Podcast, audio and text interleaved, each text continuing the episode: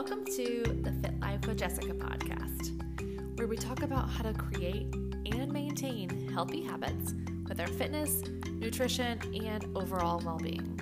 This is a place where you can come to get real life health and fitness advice from a busy working mama who has a passion for helping others find their way to health and happiness. We're all in this crazy journey together, so why not lean on and lift each other up in the process? Before we dive into today's episode, have you heard about my brand new monthly health and wellness membership called Thrive? There are so many amazing things happening inside the membership. Just to give you a few of the amazing perks of being in the club, you get access to weekly recipes sent directly to you. Yes, no more scouring blogs or Pinterest to find healthy recipes. You get two calls a month with me, your accountability coach. You've got recommendations for workouts, recommendations for podcasts, and easy access to me, your accountability coach. You can ask me anything at any time. Imagine having your accountability coach in your back pocket, not to mention community. The women that are inside this membership already are creating such beautiful community and support for one another. So, if you have been craving accountability for your health and wellness, if you've been craving working with a coach, but maybe you're not quite ready for one on one coaching, I invite you to check out Thrive. Use the promo code podcast and get $10 off your first month. I will put a link in the show notes to make it super easy for you. Now, on to the episode. All right, guys, welcome back to another episode of the Fit Life with Jessica podcast. One of my favorite things is bringing you super special guests. So I am excited for today's interview. We are chatting with a new friend of mine. Her name is Kristin Brabant. And Kristin, I'm going to let you introduce yourself to the crew. I'm so excited to be with you and the crew, Jess. So, my name is Kristin Brabant, and I'm a women's business coach. So I work with women small business owners as well as leaders in the corporate sector. And my whole mission is to help women leaders become rich and rested, both, full package, right? Um, and I do that by helping women clarify their zone of genius and align their business or their career with their zone of genius. So positioning them explicitly in it 70% of the time is the goal. And their calendars with it as well and their teams so that they're able to do the work that they love um, without burning out. And uh, I've been coaching for the last 15 years now. Um, and before that, I was a teacher um, so a lot of my work revolves around workshops and facilitation. That's when I feel like I'm in my own zone of genius. Um, but I work with clients one on one. I lead retreats, I lead workshops, and we'll we'll dig into all of it. I'm sure, yes, but I'll stop yes. there. one of the things that I loved the most when our mutual friend Sam introduced the two of us was she was like, "You're gonna love her philosophy of." rich and rested. And I'm like, uh, hell yes, yes, I do. Like, I don't need to hear anymore. I know. I, I, I buy it fully. Like, yes, Girl, we all, and I feel like we are all like this generation of women, this generation of entrepreneurs and career women, like we are, we are the generation that is learning how to become rested, right? And how to take breaks and how to work less and, and do less but still get the same, if not more results. Like I feel like this generation is coming online to that. Thank God, because we were all headed for burnout, if not. Yes. And I think we have hit burnout, right? Like mm. I think a we, lot of us have, yes. Yes. I think, I think a lot of us took the model of what created success, the modality to create success from our parents. And I know the inspiration from my work is my favorite human on the planet, my mother. And growing up, I watched her work three jobs. She was mm-hmm. a full time high school teacher. And then on top of that, she was a part time college professor at night. Um, so she would teach night classes for our community college. And then she started a candle business. Wow. And I was her assistant for 10 years helping her grow that candle business. And it was a network marketing company. And she was consistently, shit you're not, Jess, number one in the nation. Like this wow. woman, you know, um, to have three jobs and be the number one in the nation, it she is exceptional. But that that is what she is. She's exceptional, right? And I watched, I remember um, her friends. I grew up in the suburbs, right? Friends would come over and we would be in the backyard and they'd have this like fat glass of Chardonnay and they'd swirl it around and be like, I just don't know how your mom does it. And I'm like, bitch, my mom doesn't sleep. That's how she does it. Like, what is, this? you know? And she's got her like year old daughter filling orders, calling customer service, calling, you know, boxes of candles and crystal candle holders. It was the 90s. It was a time. Right? I know exactly what you're talking about. I feel like my mom bought those candles. Probably from your mom. Diane Bravett was out there hustling. Okay. And I mean, that's how she did it, right? She didn't rest. Mm. And my mom, because of that candle business, my dad was out of work. And um, my mom had to think fast. She had two boys going to college, and it was a really big life goal for her to pay for our college. That was something she didn't get as a kid. And her mom was like consistently going through bankruptcy. And it was really important to her to help us graduate from college without debt. So she wanted to do it.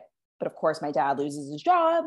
She's got two boys, 18 months apart, going to college. And then I'm trailing behind and so she decided to pick up this side business. And um, i watched and i you know that's where i got my like entrepreneurial chops was helping her grow that business for 10 years.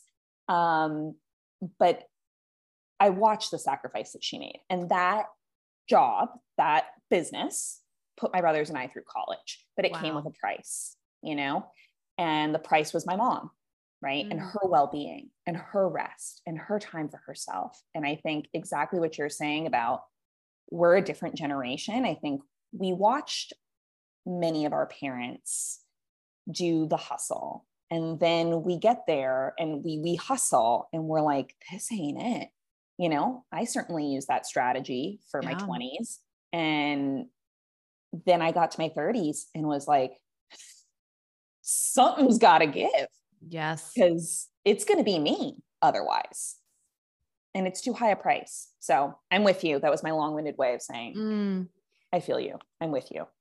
I love that, that that was your mom's, you know, saving grace in a way. Right. And like the example that she set for you. And that was even like before network marketing was what it is now. Like I feel like it's so commonplace now and there's so many different opportunities, but that was really like one of the very first, one of the few. And and you're yeah. right. I mean, the way we uh, but there's something about when you're a mom and you just know you have to get it done and she yeah. like you know when your back's against the wall you're like i gotta do this yes so i admire that spirit in her and in any other women that are out there that your back's against the wall and you gotta do it but so much of what you teach and so much of what i teach is really about like taking care of yourself in the process and knowing that you can't be last on your to-do list whether it's your business whether it's your career whether it's your health and wellness like the priority of us coming first yeah. has not been that narrative for so long. So it's such an important shift to to talk about. But i want to you said something earlier that i didn't know you were a teacher in your past life. So like what is mm-hmm. your like who were you before you were a business coach? And like kind of what what what got you to where you are now? my I, like I feel like a, a, little bit of a cat sometimes, like my past nine lives, and I bet a lot of us feel that way. You know, you look back and who you were at 23, right, the first job, like it's fearful. But yeah, I was a teacher, and a lot of um, a lot of my work has been in the in the social justice sector. So I was teaching in uh, in under resourced high schools, in charter high schools. And for those not really familiar with charter high schools, the, the mission is really to help kids coming from under resourced communities. So I worked in Oakland and I worked in Boston. And these are kids where um, they live with a lot of uncertainty and instability, like mm. Likely living with one parent or perhaps a grandparent, and in very violent communities, not a lot of opportunity, very minimal access to health resources. Nobody's there when you get home from school to help you with homework. You might be living around a lot of drug activity too, right? Like it, very yeah. challenging circumstances. And um, so I was a high school teacher uh, and I taught Spanish. So you asked who I was. I was Senorita Bay, um, B. and um, I I taught juniors and seniors in high school. I was like maybe five years older than them, right? Wow. Um, jokes, right? Jokes about our humble beginnings.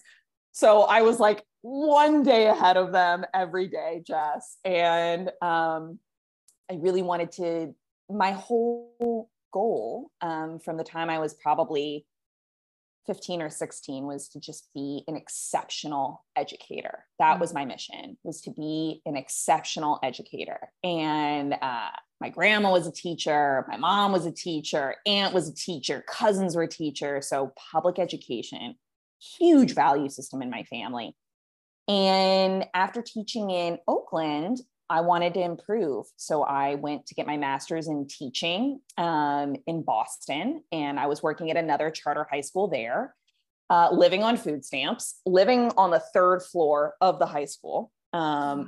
Like, let that sink in. the place where I worked, I went up a dark ass staircase, and I was like this little hobbit living on the third floor.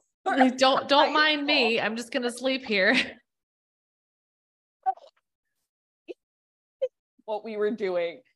Um, man, did I grow in in that environment, and I really learned um, the art of teaching and crafting curricula. And I also was miserable. Um, so I I started getting all these diseases and illnesses popping up in my body. But that classic hustle in me was like, you know, just just work harder, right? Just push through. If you just push through, it's going to get better. And it didn't get better. It got worse. And I mm. became a regular at urgent care. Um, and you know, you live and you learn and you know, like as a grown woman, you understand now, like, oh, your body's talking to you and it has wisdom and it has intelligence. And my body was not talking, she was literally screeching mm. at me not this, right? Like this isn't it. And I waited until I had passed some major exams where they like chop the teachers that can't keep up from the program. And because I was like, I'll be damned if they push me out. I want to mm. walk out on my own two like hobbled feet out of this graduate program. And I passed those exams with flying colors. And then I walk up to my dean's office on a Friday afternoon and I was like, I quit. I'm done. And um, I finished out the year teaching, but then I had to, I had six months left and I had to think about what the hell am I going to do? You know, my whole idea of who I was going to be in this world was an exceptional educator. And then when your whole life plan goes to the shitter and you don't have a plan B, that's really I was terrified. Um, but as I got into the mode of figuring out what was next, um, that's a very thrilling place to be as well. And it really uh, formed the basis of what I focus on in my work. I tend to work with entrepreneurs and women in the corporate sector that are at transition points, that are at forks in the road in their careers or their businesses. So on the entrepreneur side, somebody who has like hustled, hustled, hustled to get their business to this $100,000 mark, right? Or, you know, $200,000 mark, and they want to keep growing. But what works to get you to six figures, low six figures, is not what works to get you scaling. Mm-hmm. And also, you don't want to keep, you know, you don't want to be trading your your energy and your time for money if you want to grow your business and you got to learn a different way so like reimagining your business that's typically where i meet people um, who have their own business. And then on the corporate side i find myself mostly working with women who use the old strategy for success used the like grind grind grind um, and they reach this level of success that they thought was going to be it in their 20s you know? Like soon as i get to that level mm. at that kind of company like i will have made it. And then they get there at the top of the mountain. Um, so I, I will typically work with women who are like director or vp level and they're miserable. Mm.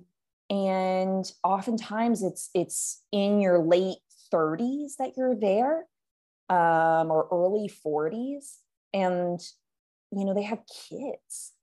And you know better than anybody just how your life and your priorities and your time changes when you have children and yeah. your old strategy for success of like just work harder work longer hours will not you'll you'll you'll run yourself into the ground if you keep up that strategy to keep growing um, in your career after kids. So, and you miss your kids' childhood too. Like you miss out on your babies being babies, which is the ultimate like knife in the heart for a mother. Yeah.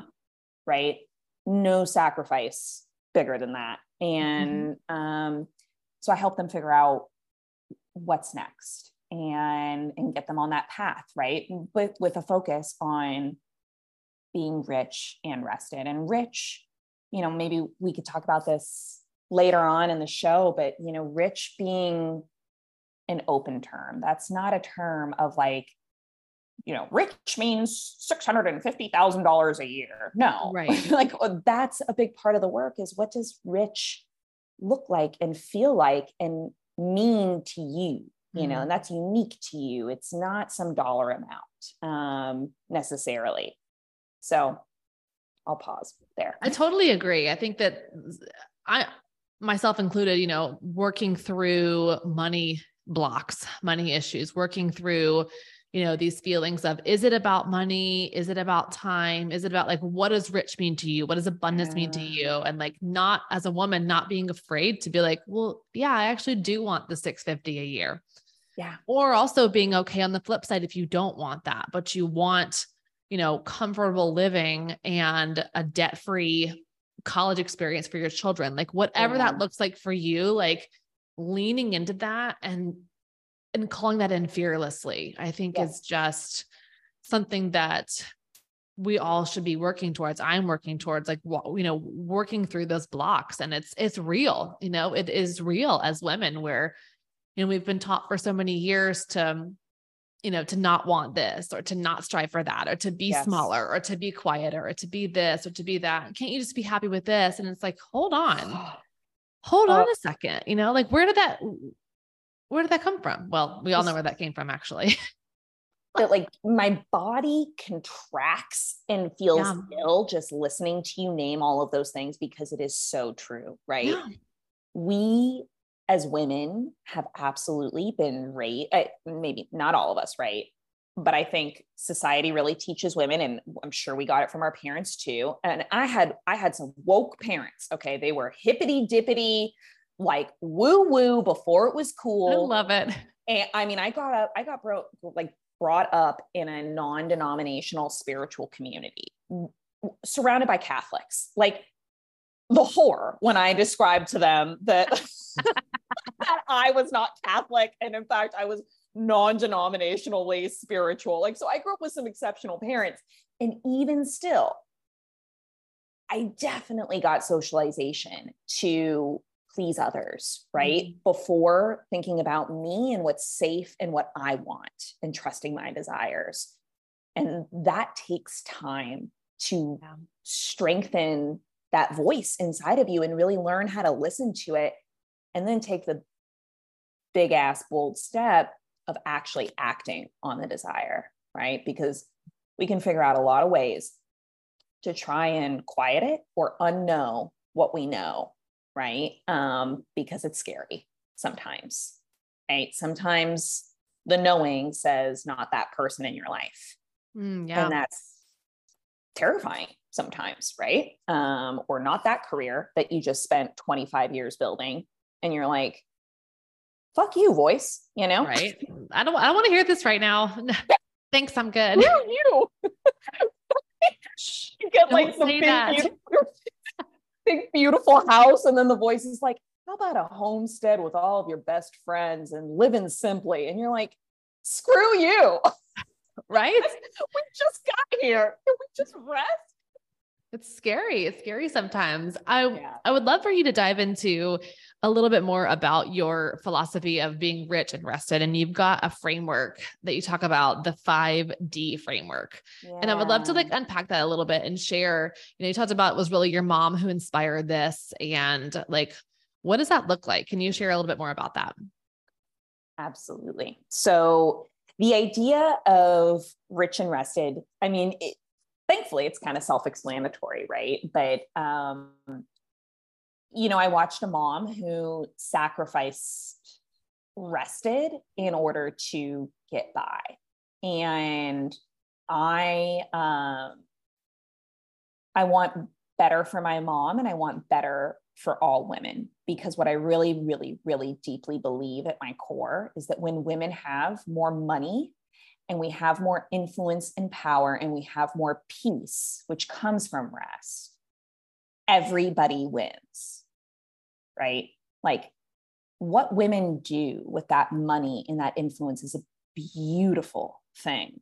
Mhm. And we need more money in the hands of women. This world will be a much better place Yes. if we get more money and more power and more peace for women. And so that's that's what this whole rich and rested thing is about. It's not just some cutesy like, you know, like earn more while working less type of shit. Like this is I really believe that my work is about creating a global shift for the better, where we care more for the people on this planet, where we care more for our environment, where we care more for our communities. And that starts inside of our own homes with ourselves, right? And taking care of ourselves. And um, the 5D framework is about how to get yourself there. So, my process for working with any client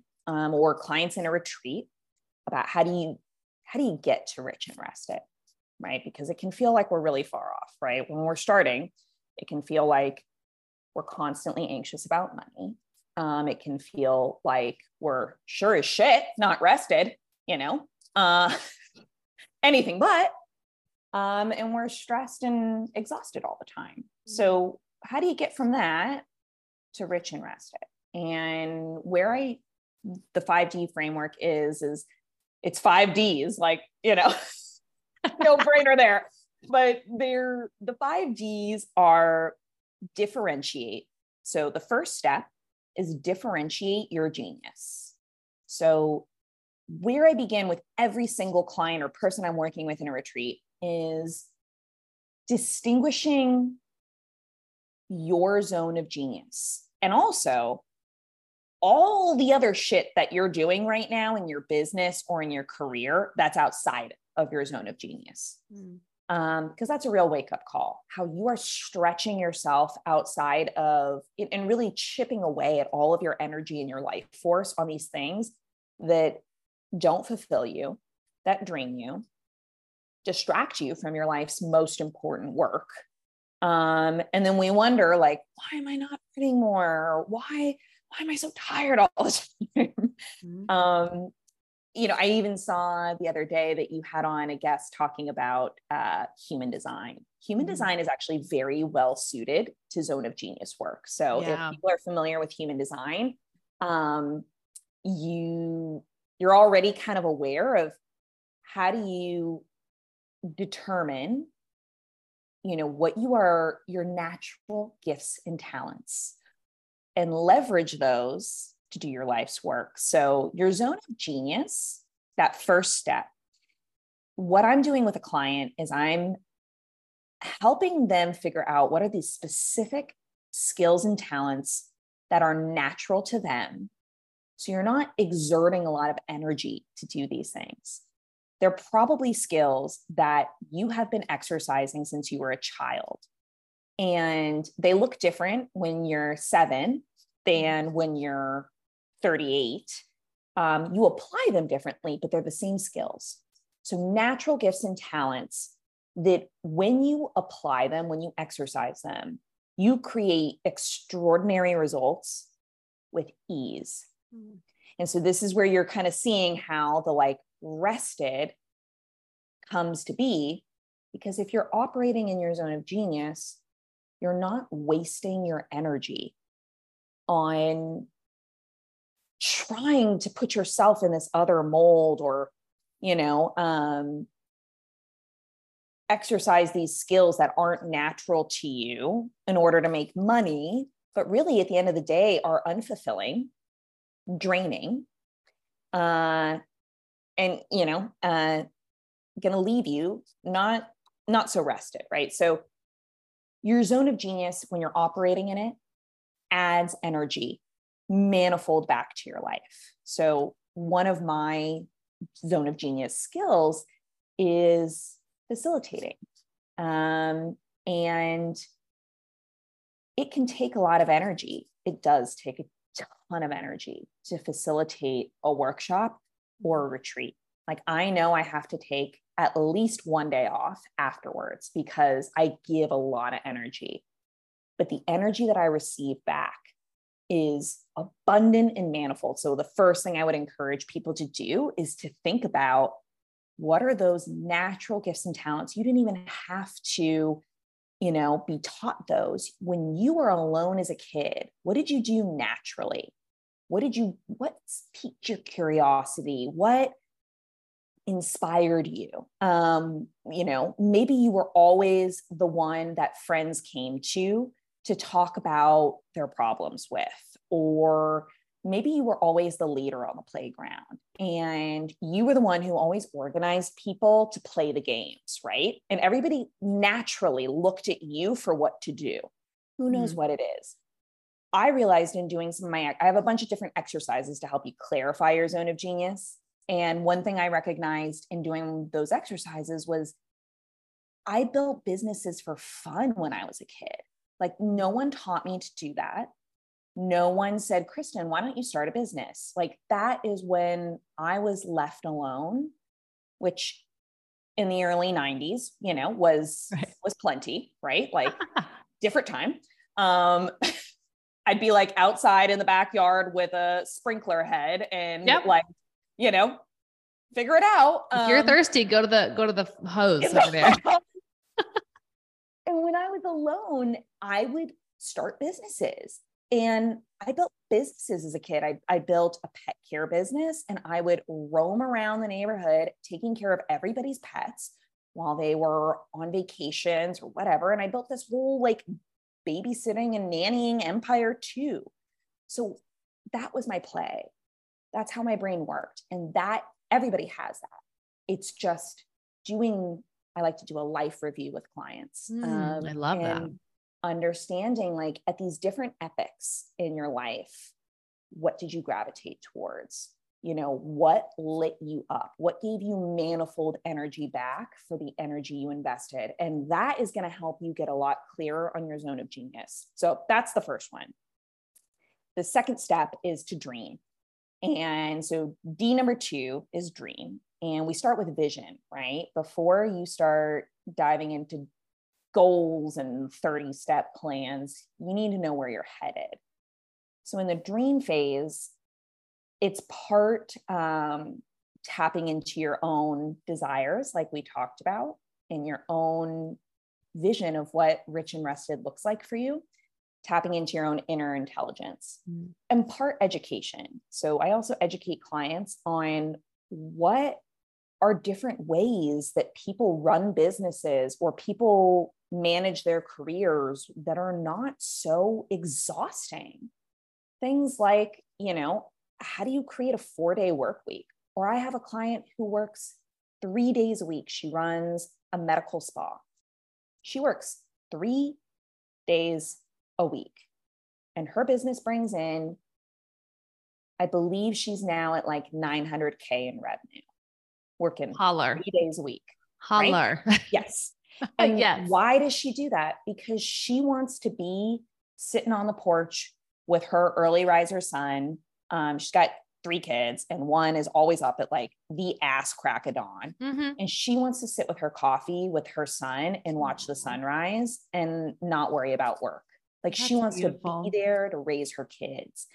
And like that's part of her dream, right? And and Yeah. we we made that happen together. And you know, there's different ways to rest. So educating clients on the options available because sometimes we look around us and we think like this is the way it's got to be and it's not true you know there are people that maybe we just don't know about them yet that are doing life and business and work differently and it could really be fulfilling and meaningful to you to do it that way too so part education part crafting the vision for rich and rested for you and then we go into the third d which is design and that's where I get a little more granular. That's where my whole planner brain comes out, and we craft these three major goals um, for your year.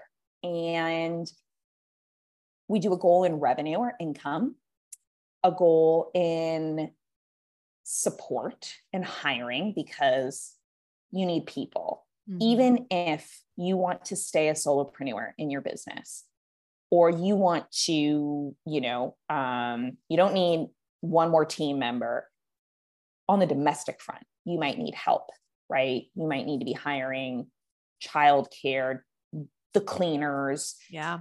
a home manager, somebody who like schedules the damn dentist appointments and does the grocery shopping and Mhm. organizes the toilet paper, you know, puts it away and folds the laundry, you know, like that just adds up. Yeah.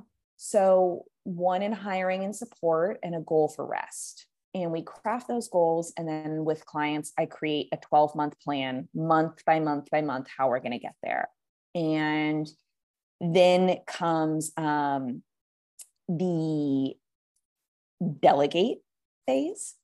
And in delegate, we think about um, how you're going to get this work. I create a shit list with clients. So, a shit list is after we know your zone of genius, we determine all the work outside your zone of genius that you hate doing, all the work that drains you, that distracts you from your life's most meaningful work.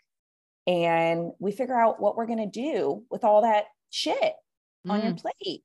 And, you know, the options are to delegate it and to whom. So we get clear on who they're going to hire, uh, automate it, or deactivate it.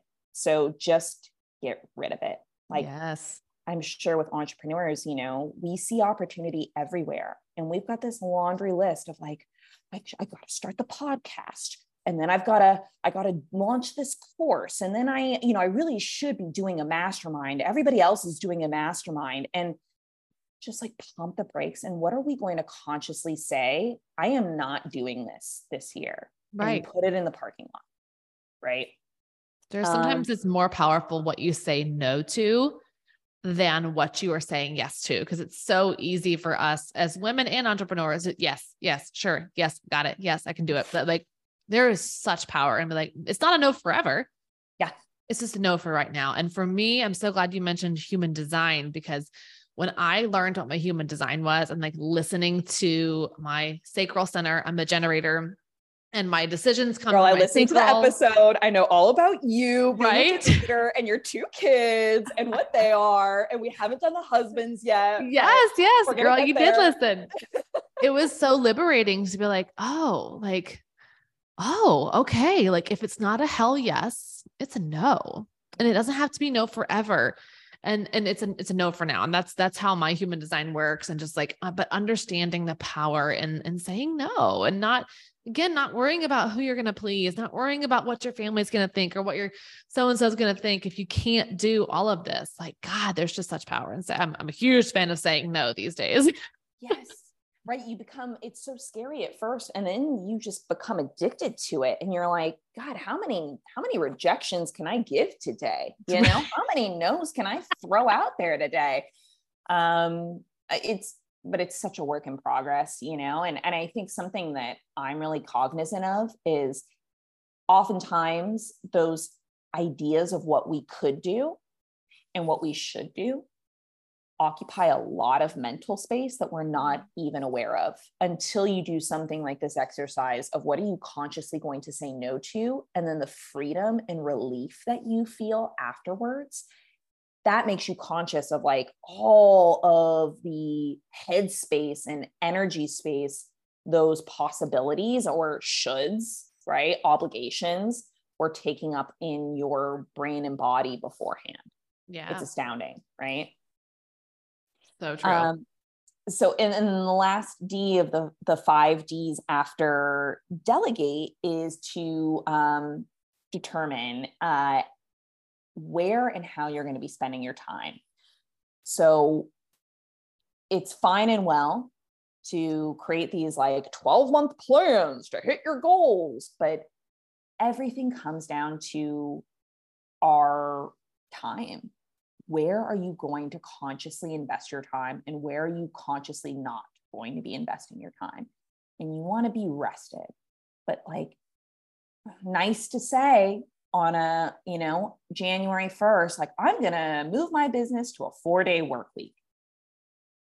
Girl you your nervous system will be screaming if you just like shut down on Fridays and like do a, you know, year long 52, you know, Fridays off on the calendar hold, that's going to feel terrible to just go mm-hmm. full throttle into it. So, how are we going to gradually over time um, build you up to these rest habits and the look of rest for you? Um, who do we need to, you know, the whole works, but the determined phase is about consciously determining where are you going to be focusing your time and what will you not be doing? It's really important just like with the yes hell yes hell no it's equally important to be conscientious of what i will no longer be doing which mm-hmm. takes practice and takes energy and it's not easy to reinforce boundaries. So i help them determine you know what does a rich and rested schedule on a weekly basis look like for them and it takes practice and we we fuck up most of the time and then we eventually kind of make it habitual after a lot of work like you do with your clients right? You know the process yeah. of change. Um, it's not immediate uh, but that's the 5d framework my dear I'm obsessed. I am totally obsessed with this. I'm like, I need, I need all of this. I need five Ds. That's just what I've been missing. Right. I need all of this. I'm, and I'm, and I so subscribe to like what you talk about finding your genius, discovering your zone of genius. Cause I feel like for so much of us, we have so many passions and we have so many talents and there's so many things that, like you mentioned, we were, you know, we gravitated towards as children, but really narrowing in number one, like what are you really a genius at? But number two, like yeah. what lights you up and what makes yeah. your insides just like glow and like just feel yes. yummy. Um, I think you mentioned that you have a freebie for my listeners that is to help them discover their exactly. genius. So I want to make sure we can link to that for sure. So if people are like, I need to know my genius, Kristin's right. got you. Don't worry. Right. If the heart is palpitating and you're like sitting there with your coffee and you know you've got like 20 minutes of just total, she's geared up. She's like, this is what's missing from my life. I got you. Um, it's called the Discover Your Genius Workbook. And it's the five questions that I actually use with my clients to help them clarify what their zone of genius is. It's going to get you on the path to clarifying your zone of genius. And there's a bonus question in there too. So there's really six, but like five is a much sexier number. Yes, it is, so, isn't it?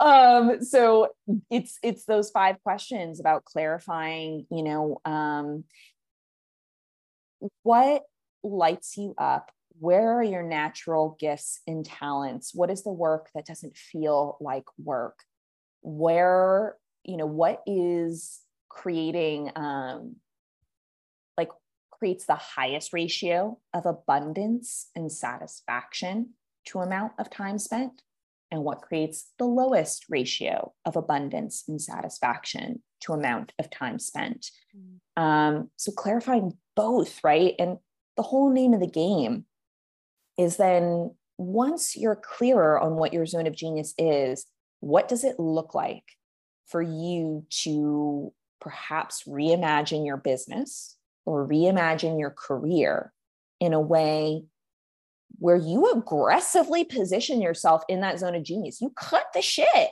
mm. and you focus your work and your offers, you know, um, what you provide in your in your business or what you do in your career and your time in your zone of genius. And it is, it's life altering. Um, it, it really is like that's that's one of the biggest things that makes all the difference for my clients. And if you look at the most successful people in the world, they aggressively double down on what they're exceptional at and they don't do the rest. Like, if people want affirmation that this is worthwhile, look at the people that you admire. You know, maybe it's a Gabby Bernstein, maybe it is a Brene Brown, maybe it's a, you know, who knows who. Okay. And then try to look behind the curtain. These people are not operating by themselves, mm. these people have teams. And what we normally pay attention to and aspire to be is the star, right?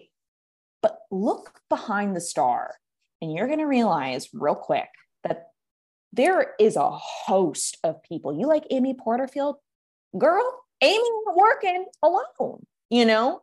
Yeah. There is a host of people behind that star that make it possible for her to be in her zone of genius. And you want to pay attention to that and, and just start with one hire. Start with one person or or one, you know, um, five hours a week with an assistant and start delegating out the work outside your zone of genius so that you are able to dedicate more and more and more time doing only what you're exceptional at. And that's how you create accelerated results in your career and, and satisfaction and peace on the inside, doing what you love, right? Yeah. What was the first hire you made in your business? It's a great question. Um, it was an and was it a good and was it a good decision, yes or no? Because some people like, yeah. I did this and it was a horrible decision oh girl the the horrors of hiring it is it, if anybody is like well but i tried? you know and then you know it didn't really work out like please keep trying because yes. i think hiring is a journey and if i could you know go back to the 90s and like join these women with the fat glass of chardonnay with my mom like with all of you we would laugh our asses off at our hiring whores. Like yeah. when you make a bad hire like shit can go south real fast and and i and i lived through it but that's that's how you get to be good at hiring help and spotting the right kinds of people that work best with your personality type and your needs and all of that. Um, my first hire was an accountant. And um, i tried like doing this oh man scrappy beginnings in the business, Jess, but I my first accountant that I did not hire was piggybacking off of my family accountant who has been doing our taxes for years and he's like, "Kristin, I've been with you since you were, you know, 7 years old. Like let me take care of your business." Homeboy fucked up my uh, taxes so bad. Uh, it took me four years with the IRS to undo the damage of what oh, he no. did. So my next hire was, you know, a lawyer and accountant to be um, legally setting up my business and my business finances. And he was a wonderful hire. But speaking of zone of genius, like something that would always give me the sweats and like really bring up major fight or flight responses in my body was dealing with money. Yeah. And if you're going to own a business, you have to look at money and you have to know your numbers and um So a lot of my investments at the beginning were with accountants. And then as my revenue grew, hiring a CFO. Um, and I have gone through shit accountants and I have gone through brilliant accountants. And I've done the bootstrapping off of Upwork, you know, in the Philippines bookkeeper and and actually she was great. Um, you know, I've gone through a lot of different iterations, but the first thing that I hired out was the way I thought about it was like, what do I avoid the most? Right. That is hindering my success. So, not just what do I avoid the most, but what mm. is really going to make or break my success in my business, but I avoid it like the plague. Um, what's that? And it's it's all in the financial management of the business. And of course, over five years, six years of working with brilliant people in the financial industry, I became more comfortable with money.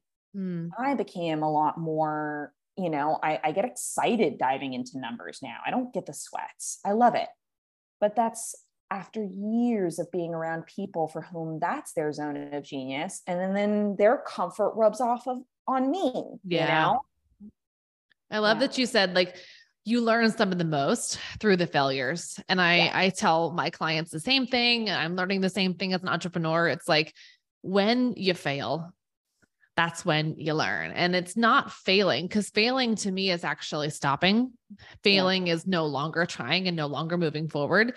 The fail, learn, pivot, redo. I mean, that can be applied to so many areas of our life, whether you're, you know, trying to lose weight, whether you're trying to build healthy habits, whether you're growing a career, growing your business, like the failures suck, but man, are they necessary? Like, yep. fuck, you got to go through it. But they, you learn more in a failure than you do in a win. Absolutely. Absolutely. And, and you, like the pain of that experience. Yeah. It's in your muscle memory. Yes. Right? And it really, you learn fast through a fail. It's and, traumatic. right. And, and I think failure also has this funny way of bringing people closer to you. If you're open about the failure, if you keep it close to your chest and you tell no one, um, it can be actually a very isolating experience. But if you open up with people and say, like, girl, I'm gonna tell it to you straight, I ate shit on that launch, really ate shit, you know, lost money on it, whatever people will start to open up to you and share, girl, let me tell you about all my failed launches. And it has this really beautiful way if you'll be open with people about the fails, the the bad hire, you know, you thought you had it all together and then you hired your first person and they left, they quit because you were such a terrible boss, right? Who knows? People will open up to you about similar experiences of their own.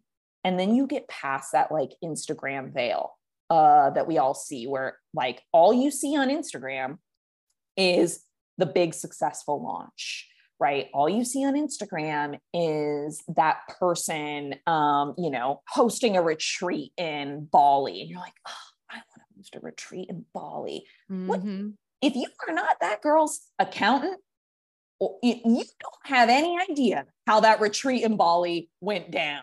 Exactly. and, you know like it it really cuts through image that gets projected out there of perfection when you mm. open up with people about your failures and then they share theirs and then you're like oh everybody is going through this right like this Absolutely. is not just um you know kristin or jess not being good enough or not meant for this right it usually goes there when we fail like mm, i'm yeah. i'm just not cut out for this or you know so and so is better at blank than I am. So that's why they're successful. All that dog shit messaging we we perpetuate, it cuts through that when you start sharing your failures with people.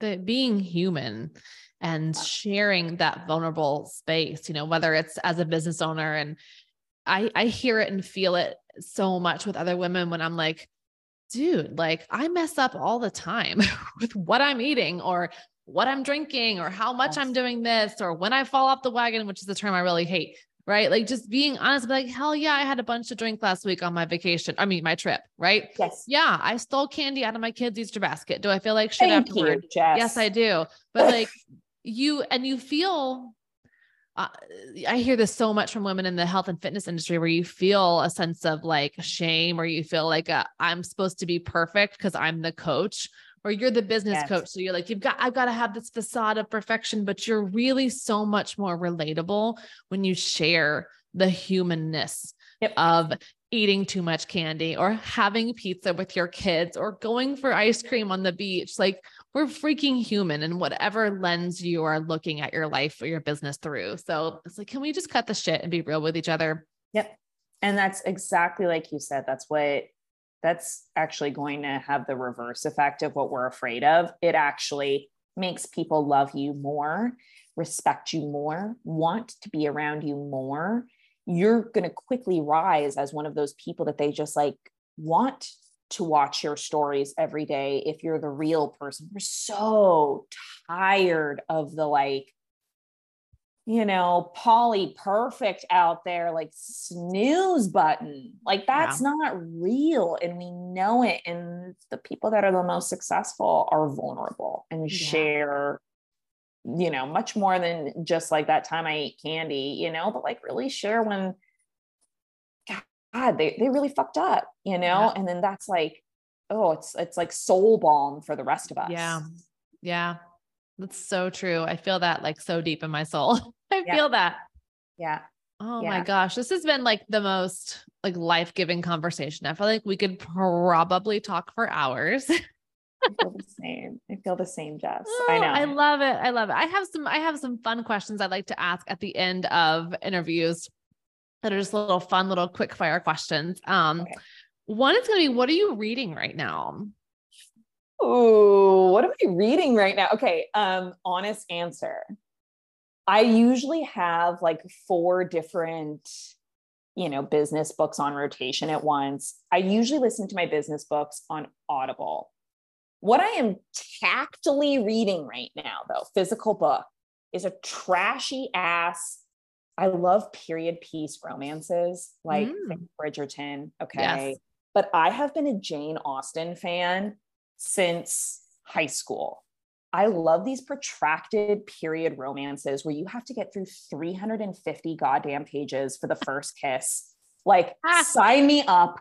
I am here for it. I'm here for the tension and the buildup and the witty, strong female protagonist. So I am reading um yeah, just some trashy romance novel it. that I love. It's called The Christmas Bow, which Obsessed. makes me cringe even saying it. It's so embarrassing. Like I want to hide the cover every time I'm at the beach reading it because I'm oh like, Oh my God. no one's reading this trash, but I love it. That's so funny. I do the same thing where I listen to personal development or business books on Audible and I tend to, or podcasts. I tend to do that in the, in the morning in the first half of the day. And then in the evening when I'm winding down, oh, I read the trashiest books. Oh my God. Yes. Like if it's a Tessa Bailey or a Colleen Hoover or a, I think I'm reading the guest list right now by Lucy Foley. Like just give me some trashy or some like thriller stuff. Like that's what I want to bury my face in right now. Exactly. I want to get lost. Please. Yeah. I want to get lost in somebody else's life. I am so over looking at my own life all the goddamn live long day. Like, please let me get lost in somebody else's life. So true. Oh, I love it. I love it. All right. So what is your favorite food? Ooh, what's favorite food? Um, hmm. Oh, that's such a good question. Um, It's like asking me which one of my kids do I love the most. Like, I "God, love, know. I love you all. that's such a good that's such a good comparison for it um my favorite food jesus jess. Um okay there are these so side note to everybody i live in mexico. Spoiler alert. So this is this is a preface to this food. Um i live in puerto vallarta mexico. I used i grew up in california. I have spent the last three years in mexico. And there is this taqueria on my street corner called El Tacón de Marlin, which is like um, tacón can be a double meaning, like a heel, like on a shoe, or a big ass taco. Mm, And these are these big ass fish burritos. It is a smoked marlin fish burrito with the most delicious chipotle aioli on it. And girl, when I want comfort food, we're talking Sunday afternoon. It's mm. 3 p.m. Okay. She's sun kissed. She's exhausted. She's not going to be cooking tonight. I go for my tacon de marlin burrito. Shout out to my guys at Tacon de Marlin. I mean, you had me at aioli, I think. no, so good. It's That's, so good. That sounds amazing. Oh, and let's get lost in some smoked marlin burritos together with a fat I, tortilla. Oh, it's so good. I had a salmon wrap or something when we were at the beach and it had this like basil aioli in it. And it was the first time I'd had like fish with aioli together yes. in this wrap. And I'm just like, I just like, can you just bottle this up for me, please? Like yes. basil plus aioli, like you mm-hmm. have my heart. At the right sauce. It makes all the difference. It really does. It really does. That special yep. sauce. Oh my mm-hmm. God. Mm-hmm. Now we're all hungry. All right. Last question for you. And this may be your like, when I ask this question to a lot of people, they're like, I have to think about like, what would your perfect day be if you, this is you alone, no responsibilities. Like, what would you do in 24 hours? I'm like, shit, she's probably living that day. Like, I don't know, all the time because you are living the dream in Puerto Vallarta with no chillin. So you're like, you probably do this every day. So what would that be? It's so interesting though, Jess, when you bring that up. It's like, yeah, being a coach that focuses on vision and and you know, rich and rested Yes. Is my brain always thinking about like, what do I want and how am I getting myself towards that? Yes, it is. But we always want what we don't have. And so a big part of my vision, you talked about being childless, is having a family. Mm-hmm. And I have I have seen too much. Let's say that way. I built, I mean, the major way that I made my money before I started, you know, um, graduated from college was nannying. So I have been, I have potty trained, I have cleaned shit off the walls of other people's children. And still, I would like a couple kids. And um, you know, I think my my ideal Saturday, my ideal like day um revolves around waking up, going for a long run by myself. I'm very competitive on runs. And so I I genuinely don't like w- running with other people because I, that's my time to like be by myself, push myself. Yeah. I pray during that time. So go for a run, then go to the market.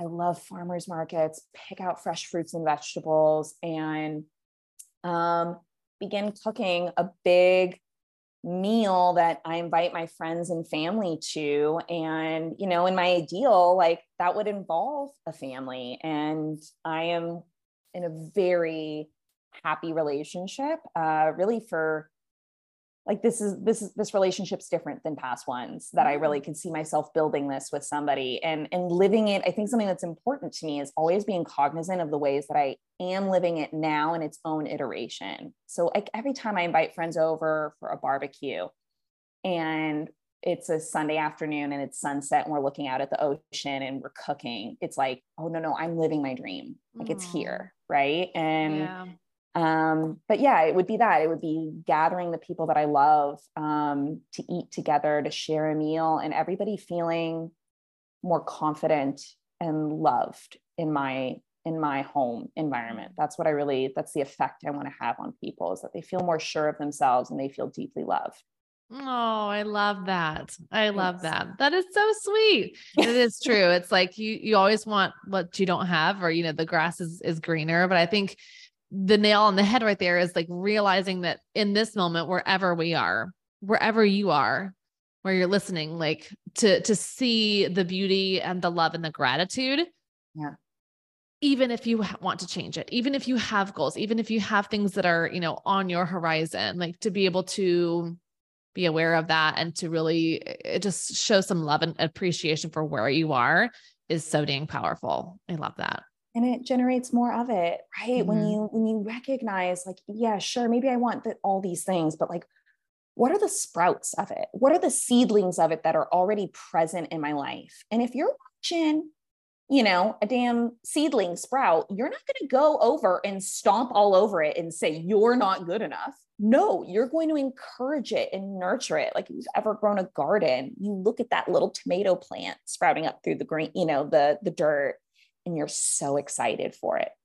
Why can't we bring that same energy and appreciation and excitement for what's ahead in our own lives to the little saplings coming through and say, like, something good's about to happen, right? Good things are coming, like it's already happening, and more and more of it, you know, is coming. Amen. I love that. I love that. Well, before we wrap up, tell our listeners where they can see and find you. And I'll, I'll be, of course, to I will link all of your IG handles and websites and stuff in the show notes. But where can people find you and follow you and work with you? Yeah. So um, I think the best place to to find me is on Instagram. So my Instagram handle is Kristin Brabant Coaching. And you'll generally see me on stories being really sweaty. I like to run. So it's usually sweating on a run. Um, and then, you know, the behind the scenes of my business and working with clients. Um, and I have a lot of free resources over there. And um, I'm going to be hosting a one day CEO retreat. So I, I am starting uh, to host quarterly retreats. So when we all need a CEO day um, to work on our business instead of in it, I'm beginning to make these a regular offering. And so I'm going to be hosting one of those on April 26th. I don't know when this wow. will come out, um, but it's a six hour all day virtual retreat with uh, 10 women business owners. Um, and I walk you through everything you need to do to to review your business, to audit, analyze, and um, goal set in your business. Um, and that'll be on April 26th. And the link to purchase those tickets will be in my Instagram bio. Um, and then there's also that freebie about discover your genius to get you thinking about, you know, what what are your natural gifts and talents? What should you be focusing your business on? What is that next direction for you in your offers um, or in your career? That workbook will help. Mm, I love it. Well, definitely make sure and give Kristin a follow and go check out all of your goodies on Instagram. You are it's such a fun follow to see your life in Mexico and your passion. And I just want to acknowledge you and say, like, your energy is palpable. Like you yes. you're not sweaty you're glowing. You've got you do have this glow and you just like the energy you bring. And i knew when we first chatted a couple of weeks ago when sam introduced us i'm like this bitch is the real deal. Like she she is legit. so i just want to acknowledge you and and say you're doing great work and i really admire you as a woman and as a business owner. So thank you for your time. That goes both ways jess and thank you for having me. It was of a joy course. to be with you. Of course. Well until next time be well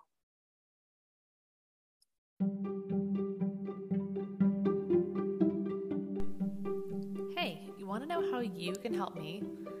Why don't you screenshot this podcast and share it to your social media? Tag me. My Instagram is at the Fit Life with Jessica. Take it another step further and leave me a review and a five star rating in Apple Podcast. It would mean the world to me. Thanks, friend.